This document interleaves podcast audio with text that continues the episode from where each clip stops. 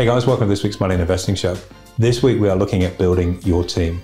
Don't be a generalist, be an expert. Hire the best people you can to help you fix the hard problems. We're going to look at choosing the right accountant, the right lawyers, the right money coach. Most importantly, how to bring it all together to get you the right outcome for the right fee to give you the right level of peace of mind. As always, take plenty of notes, but always take plenty of action. See you on the show. Hey guys, welcome to this week's Money and Investing Show with me, your host, Andrew Baxter, and as always, my offsider and co host, Mitchell Laurential. Mr. Baxter, thank you for having me. Where are we, by the way? This looks like brand new studio for us. Brand new studio. The powers that be got the wallet out, and I think they've done a pretty good job, to be perfectly honest. Indeed, they have. And we've got the old bull looking over us here, the bull market symbolic of. So Just great to be memory part at of the it. moment, but yes. I know, right? It's been tough. In any case, we've got a great topic as we've used our team to be able to develop our studio. We're going to be talking about building out your team. Very, very important for any success or wealth creation. Absolutely. I think, you know, the old adage, if you're the smartest person in the room, you've got a real problem. And, you know, people place an awful lot of pressure on themselves to try and learn as much as you can. And look, I'm a huge advocate for financial literacy. Uh, but at the same time, you can't be an expert at everything. And I think enlisting the help of people that are recognized experts in their chosen field adds considerable value when you've got the right partner there. It takes an awful lot of pressure off you and you become the conductor of the orchestra rather than the person playing the instrument. And I guess this episode, AB, are we, are we bespoke to business owners out there and entrepreneurs, or does this range a little bit deeper than that? I think this is particularly orientated around the world of investing uh, for a number of reasons, uh, and, and, there are key components that you do need into your team. You know, oftentimes when we talk about investing, people just think it's the actual underlying asset and the performance of that, but there's so much around that in terms of tax and structuring, uh, particularly. And I think having a team of experts around you to ensure that uh, where you end up on your investing journey is where you expect to be, as opposed to finding yourself. Um, really in a, a, fairly difficult situation where your structuring is all wrong or you've incurred a, a really substantial tax bill, which could have been uh, avoided by some better planning earlier on in the process. Well, speaking of which, let's dive into that right now. Mm. What kind of advisors would you be looking at? Well, you know, my old mate Robert Kiyosaki, one of my very early mentors, and someone I've you know had the privilege of traveling around the world speaking alongside for, for nearly two decades now. Um, he's built his rich, t- rich dad team, as he calls them, uh, and it's a really interesting model where he has his CPA in the US and, and various other structural advisors. And I think as good a model as you can have, that's probably a good place to start. So Tintax, first thing you need to have is a good accountant, and it's very, very easy to say good accountant. Finding a good accountant can be a little bit more challenging. How do you actually find a good accountant? That may sound like a fairly open-ended question. Mm. It's not, it, it's, it's not easy. I think finding anybody that's good at what they do um, is quite challenging. Anyone's website or, or, or, or whatever it may be, uh, socials can look quite alluring, uh, but it's whether they've got the ability to deliver. So I always like the idea of referrals in the first instance. Um, you know, if you've got someone that you trust that's maybe playing at the same level you are or on the same sort of pathway and they've been able to identify someone and they've got demonstrable results from it then then certainly um, that can be that can be a great way to get in. Yeah my first uh, accountant was a referral from a family friend. Um, you know I've had I, I, used to have a policy of rotating my accountant probably about every four years and we'll talk about you know advisor fatigue uh, as, as we move through the, uh, the, the, the, the podcast. Um, and I had one really brilliant accountant, a bit too good to be honest, and found himself in trouble uh, with some of the advice that he was providing. Um, I've had some absolute rotten, useless uh, accountants that add no value. They're just simply bean collectors for the ATO, where they just you know add no value to your tax return. Uh, I've used big firms. I've used you know sole uh, practitioners and just about everything in between. And I think you know sometimes it comes down to relationship uh, and and the connect with that person. And you know you don't necessarily appoint the first accountant you meet. It's good to interview so that you can work on, for example, what their fee structure may look like, what their area of expertise is. So I've got an accountant in the US, for example, uh, and he very, very specifically focuses on online startups, which is perfect for one of the businesses that we run there. That's his niche. So you're dealing with someone that's got the game plan for that very, very specific area. Uh, and I do try and avoid generalists. You know, when you've got an accountant, I can do everything. Um, you might be able to do everything, but can you do it well? Uh, so it's good to find uh, you know um, people that have got certain areas of expertise that's relevant to you. And let's face it, when you're starting out, you know, it's going to be a fairly basic requirement. Um, if you're an individual, it's going to be your tax return. Uh, one of the things that we encourage, of course, is structuring, and we'll get onto a little how you do that as we go through. Um, and so having someone that can assist in that structuring to make sure that if you're set up as a company or as a trust or if it's super, that uh, they're able to handle that particular uh, uh, avenue and, and, and, add value within that for you. But that sort of comes with time. Just getting started is the key thing. Um, and, and, and having someone that's going to be fighting for you as if it's their tax dollar uh, that they're helping, uh, helping you manage so you don't pay unnecessary amounts of tax. There's nothing worse than doing your own tax return either, I can mm. imagine. Oh, you think you're being smart. It's in an Excel spreadsheet, you're saving some money, but the reality is uh, now there are going to be gaping holes in what you do. You may miss lodgement dates, incur penalties, all of those sorts of things. I think a really good question to sit down with, and they hate providing it, but it's a really good opening salvo, is to say, look, once, once we're done with the meeting, can you email me through a list of every relevant tax deduction that you can think of for me?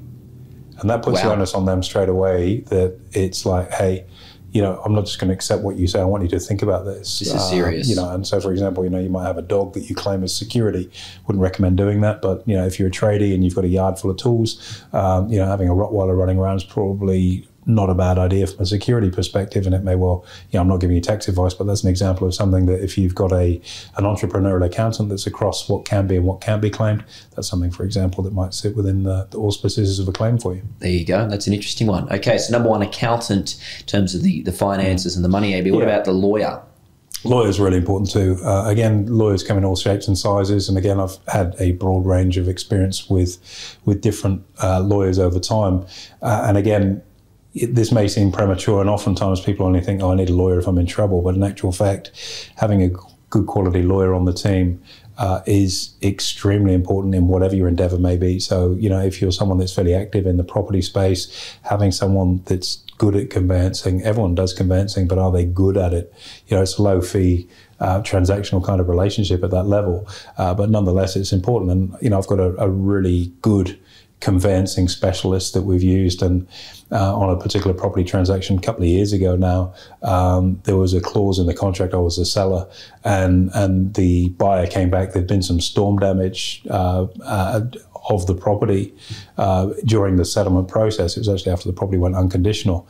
Uh, and their side kicked up and said, Look, you're going to have to make all this stuff good, uh, otherwise we won't settle. and you think, Well, I want a settlement, I'm going to do the right thing and help you out and they got quite narky about it. And I've got, a, as I say, I've got a fantastic conveyancing specialist, and they said, "Oh, seen clause H in the contract?"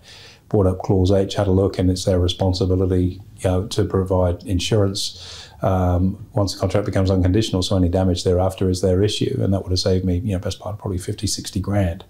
So that's an example of having someone in the team send them a very nice bottle of wine. I can tell you, yeah. And you think about conveyancing is not a high high cost thing. You know, maybe a thousand to fifteen hundred bucks perhaps for a, a, normal property transaction.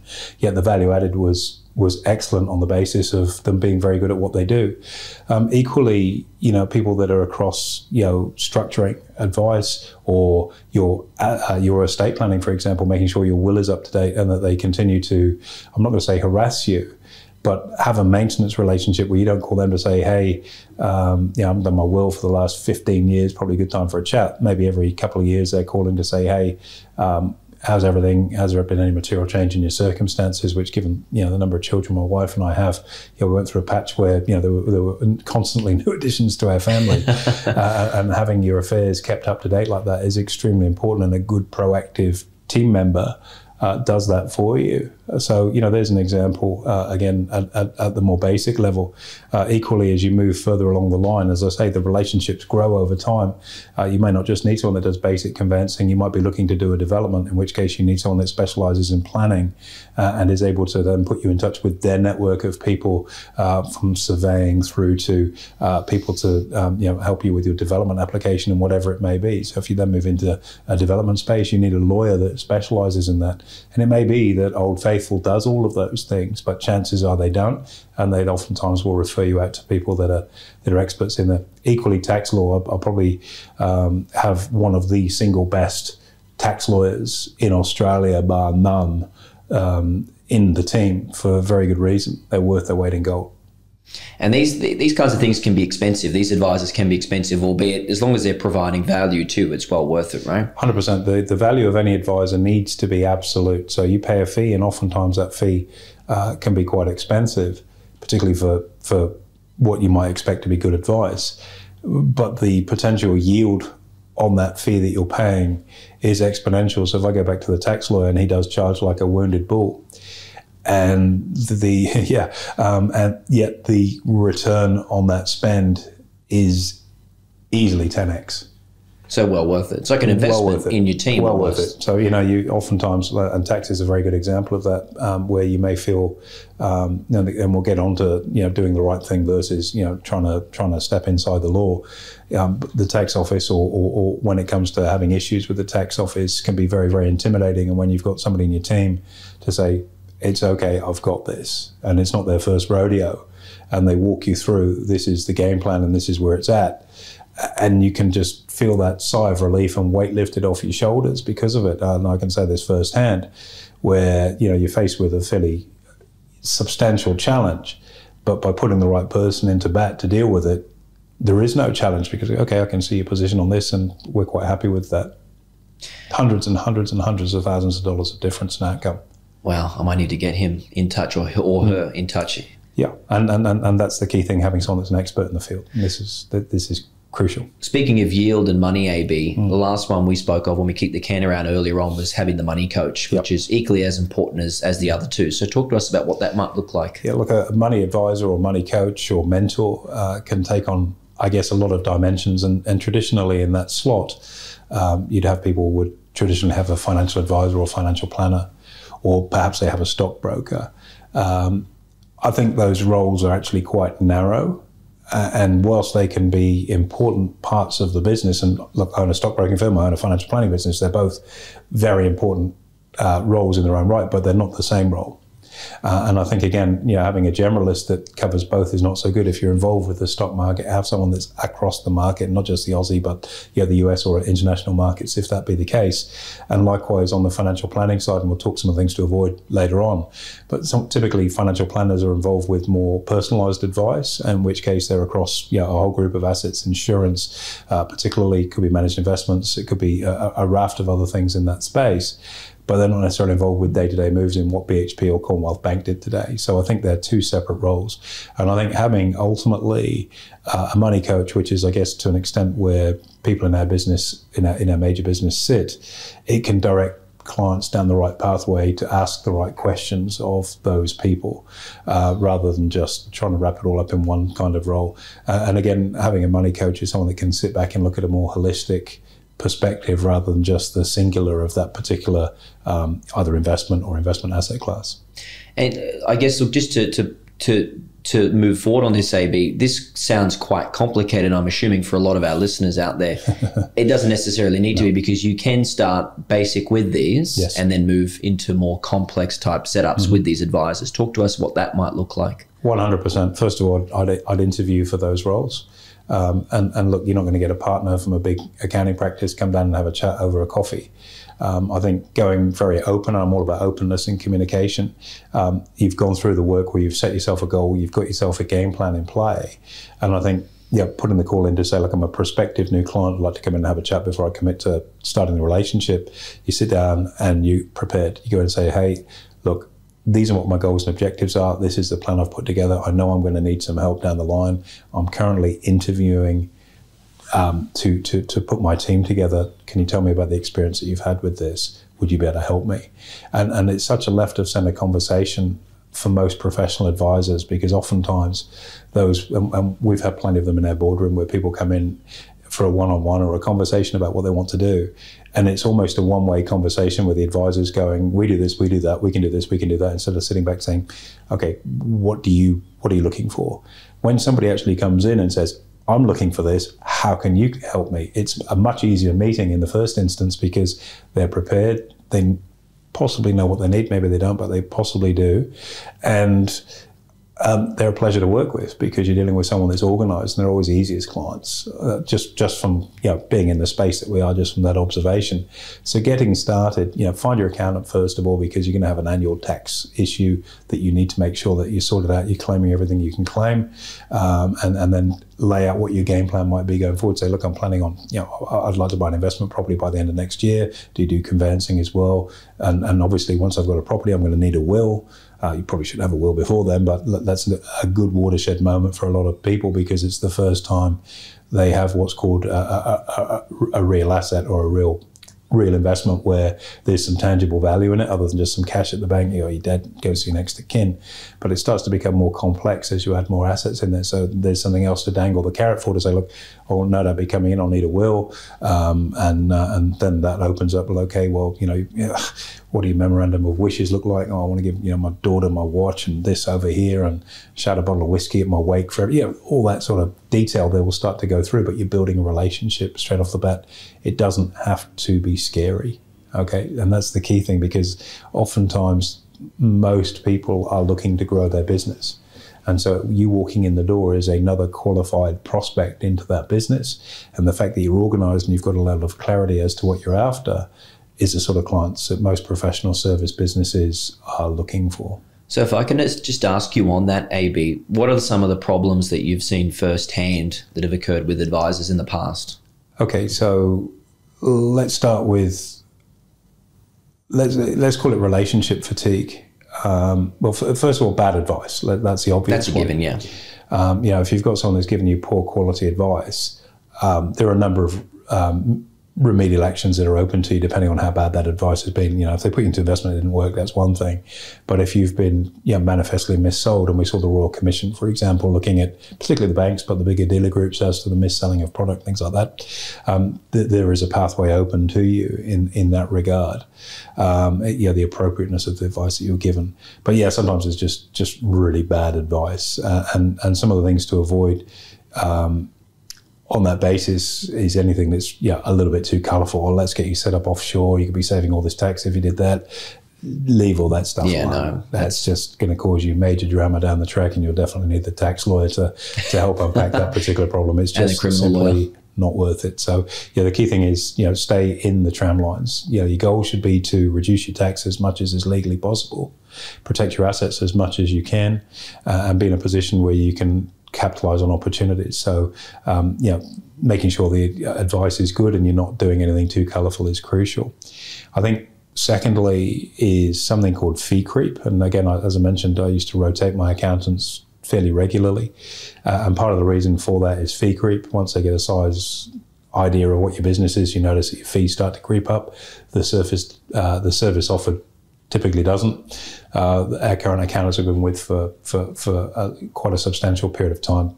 Great letterhead to have, and again, this becomes more important down the track, um, where if it's just you and you're a sole trader and it's a small business, just getting tax done is getting your tax done. By virtue of holding a financial services license, and we have a requirement to have an audit on that license every year, having a decent letterhead from your accountant that is a big firm that's a very reputable firm, not not to the point where you're just a number, but someone that really looks to service your business sits a lot better with auditors in, in, in my particular space, financial services. So that's an important consideration for me. But fee creep is a cheeky one where you just start to see that bill get bigger and bigger, and there's no real discernible um, benefit from paying more. The advice hasn't improved. Um, what you're getting back hasn't changed. Invariably, the service usually slips alongside that too. Usually, yeah. Yeah, and I think yeah, that leads us in then to that sort of idea of a relationship sort of slippage, if we can call it that. Uh, and, and probably, probably the best analogy I'd give you is if you think about how, and, and for anyone that's listening to, to, to this today, how are you dressed today to go to work? Right, and how does what you're wearing compare to what you wore for your interview? Now, I'm not suggesting today you might not be wearing a tie, maybe you did for an interview. I'm talking about that. I'm talking about making sure you present well. Or if you think about the last time you went out on a date night with your partner, what did you wear on that date night versus what did you wear on your first date? Now, the reason I use that as an example is when it was your first date, you were trying to impress and you set the standard high. When you went in for an interview, you set the standard high. Life, if you want to succeed, is all about setting high standards. And so, if you're dressed today like you're going for an interview, maybe you are going for an interview, um, that shows me that you've kept your standard, your personal standards up to that nice high level. The integrity, the self respect, the respect for the other party, whatever it might be, is all there. in a relationship with a professional advisor, normally, you know, the first meeting you sit down, as you'll find out when you're interviewing, you're in the boardroom, there's a nice cup of tea or glass of water, sparkling or still, and, and they're selling their services to you. Three years down the line, you barely get a call back. And, and the service has slipped away because they've taken the relationship for granted, just like wearing a set of track pants to a uh, to a date night with your partner. It just is an example where you don't put the respect into the relationship, and I think that's something that's important to look out for, and that's part of the reason a number of times I've changed. Uh, accountants and, and professional service companies because you suddenly just become a recurring revenue line for them rather than someone whose business they're trying to retain. So, a common theme I'm picking up here today B, is finding quality advisors. Now, finding them is probably a harder task than what it sounds. So, were you actually finding these people? Hmm. Is it just through referrals or are there other methods to, to, to yeah, do that? I, I think referrals are very important um, because if someone's prepared to put a referral on something, yeah, they're staking their reputation and relationship with you on it. And I don't just mean like a referral on Google or Yelp or something like that. I'm talking about someone you know. Personal referral. That tends to carry a lot more weight.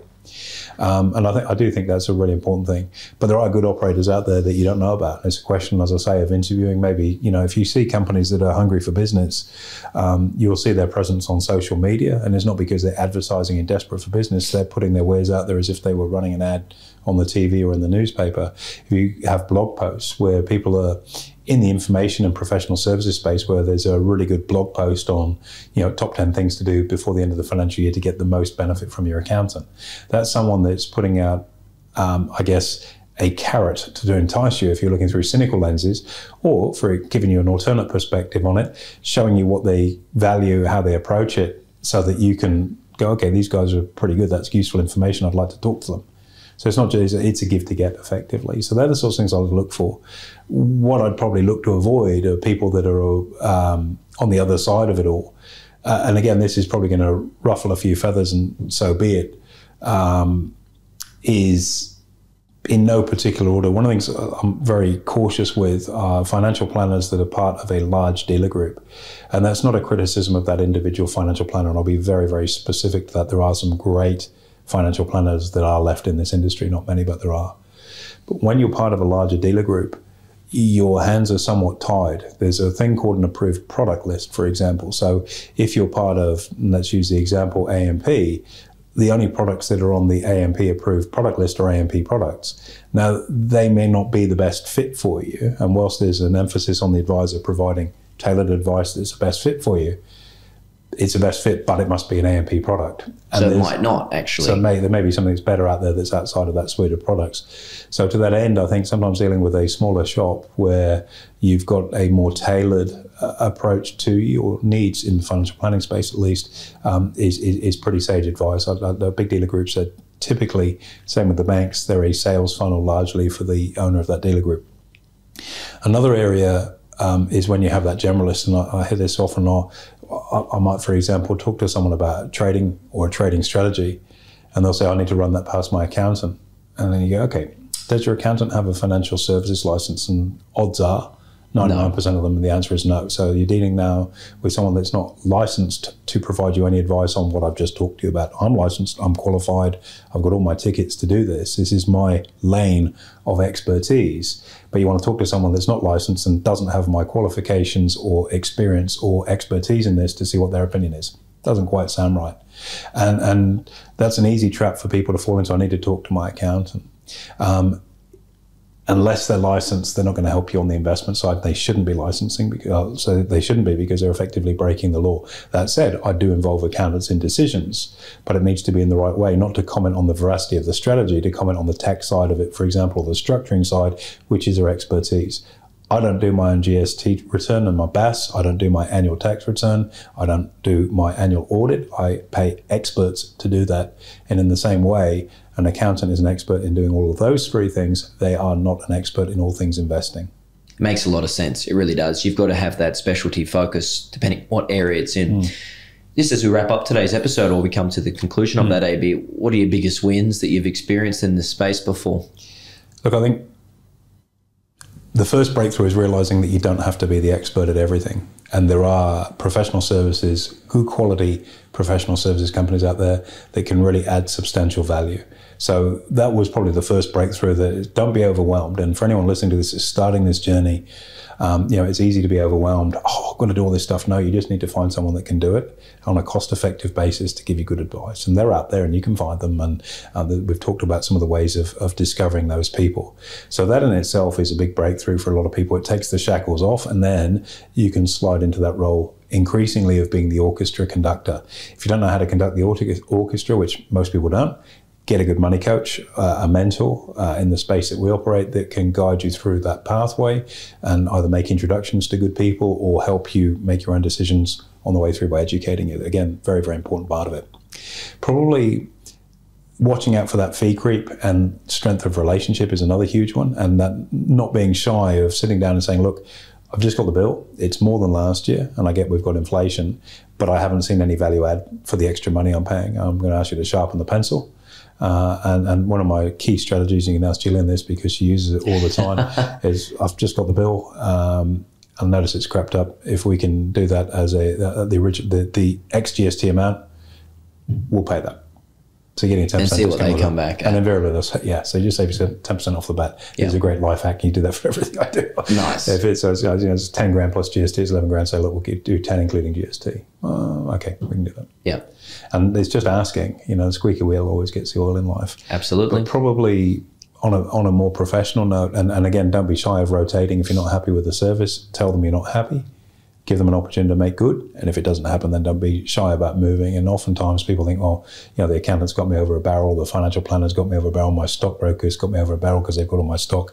When you actually move, it's actually very easy. And there are regulations within each of those industries to ensure that as a client, when you move, it's a seamless, painless process where you're not getting messed around with someone trying to, you know, leave a poison chalice for you as you go out the door. In terms of the biggest single breakthrough for me was a little bit more recently, and, and oftentimes you'll sit and talk to your accountant, then you'll go and talk to your lawyer, and then they'll come up with an idea about something else. Put them in the same room. And the last time my wife and I had some some fairly complex structuring stuff that we wanted to do, and I'd had separate meetings with with both my accountant and, and the particular lawyer that deals with that side of our affairs, and the accountant was giving me some good advice, the lawyer was giving me some good advice, and it was going backwards and forwards. I said, right, let's just get together. So we had a meeting in the boardroom, got it started, explained what I was looking for, said, I'm going to be back in an hour, I'm going to get a coffee. I'll let you guys work out what needs to happen, and you can let me know what we're going to do. And stepped out of the room and let them let nut it out. Yeah. No Chinese I, whispers in that instance. No. And when I came back in, they both sat there looking very happy. Poured them back a coffee because I'm quite benevolent. and, and I said, okay, so what's what? What are the options that we've got? One, two, and three. What's your recommendation? And they both were on the same page and said, This is it, because we can now see from both sets of lenses, from the lawyer perspective, uh, asset protection and structuring and succession planning. On the other side of the equation was tax effectiveness and again, asset protection to an extent. Um, and, and, and business efficiency were the three metrics over there. And the scribblings up on the whiteboard on there. Said, this is the game plan we're going through. Great work, gentlemen. Thank you very much. Here's your coffee. Here's your coffee. Paid the bill, and it was probably the best bill for advice I've paid for a long time because it just seamlessly worked through. Wouldn't have been cheap either, I'm assuming. It, it wasn't cheap, but again, you know, the if you look at exponentially the amount of money uh, that's been made, saved, or protected because of that, it's a no-brainer. And again, it can be quite intimidating if you're Joe Bag of Donuts, an everyday person that's new on this journey and you go into someone's office and they've got all these letters after their name and it's up in the ivory tower and it's the land of black and chrome when you walk in the boardroom and it all seems you almost feel uncomfortable being in there. And i say this because the people listening to this podcast they're in the same position i was when i started out and knocking on the door and going into an accountant's office is really intimidating because you know nothing and they know everything. The power balance is there. But when you realize that you're the person paying the bill and there's a master servant relationship and you're the master and they're working for you. That's the master servant relationship. It takes an awful lot of that pressure off. So don't be intimidated about going in there and doing this and saying look i think i, I kind of get what you're trying to explain. I've also got some legal advice on this as well. Yeah, and let's say you're looking to do a development, what structure are you going to do it in? Because depending on that could save you an enormous amount of tax. For example, equally, ring fencing to make sure that if there's a problem, you're asset protected. On the other side of the coin is a very good example of putting those guys together. Say, let me explain what I want to seek. You guys are the experts. I'm going to sit back and listen. You tell me what I need to do. And because they're kind of on the spot, and they can talk to each other on a more professional level. And again, don't be intimidated by this if you're the, the, the, client that's sitting in there. Remember, you're the person paying the bill, you're the customer at the end of the day, and you can ask as much as you want. And what you might feel intimidated to ask is a silly question. That's the one you got to ask because Just you've got to feel comfortable with it. There's no such thing as a silly question. Um, let them go at it, talk professionally, get them to explain it, then get them to explain it in plain English, then get them to put it in writing. Sign off on it. There's the advice. It's on the letterhead and then you can move ahead. And that, as I say, on any level is is a huge breakthrough because it can give you an awful lot of peace of mind to know that you've had good advice and you understand what that advice means. And the left and right hand a, a meeting in the middle, which your advisors on both sides, and you can kind of almost sit back and breathe a sigh of relief that you've you know got an optimal outcome versus relaying what you think the accountant said to the lawyer.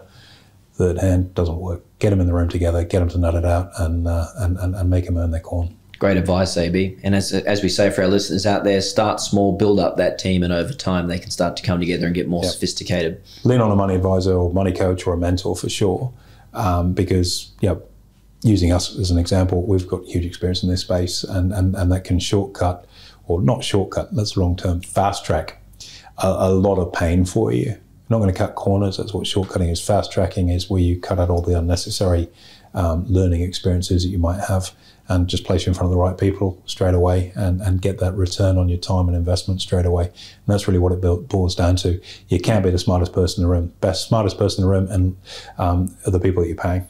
You just Absolutely. sit back and, and heed their advice if it's good advice, and you'll work that out pretty quickly and get them working for you. You're the boss. They're working for you, even though it may be intimidating, especially, as I say, if you're a knockabout person, you're new into this. These guys sometimes can um, can come across in a little bit of an arrogant and professional way. And that reframe right at the start saying, right, okay, so I appreciate the meter's running, I'm paying the bill, I'm the customer. You need to make me happy, but you need to make me understand. So keep it simple so I can understand and make it as sophisticated as it needs to be. That's a win win. And that's why having a team is far better than having an individual trying to bat it out on their own. Don't be a generalist, be an expert in your field. And that's an expert at hiring great people. Nice. And the reason we're not experts at building studios, it's why we didn't build our own. So, AB, thanks very much for having us. Absolute pleasure anytime, Mitch. There you have it, guys. Make sure you give us a review and a rating, and we'll look forward to hosting you next week.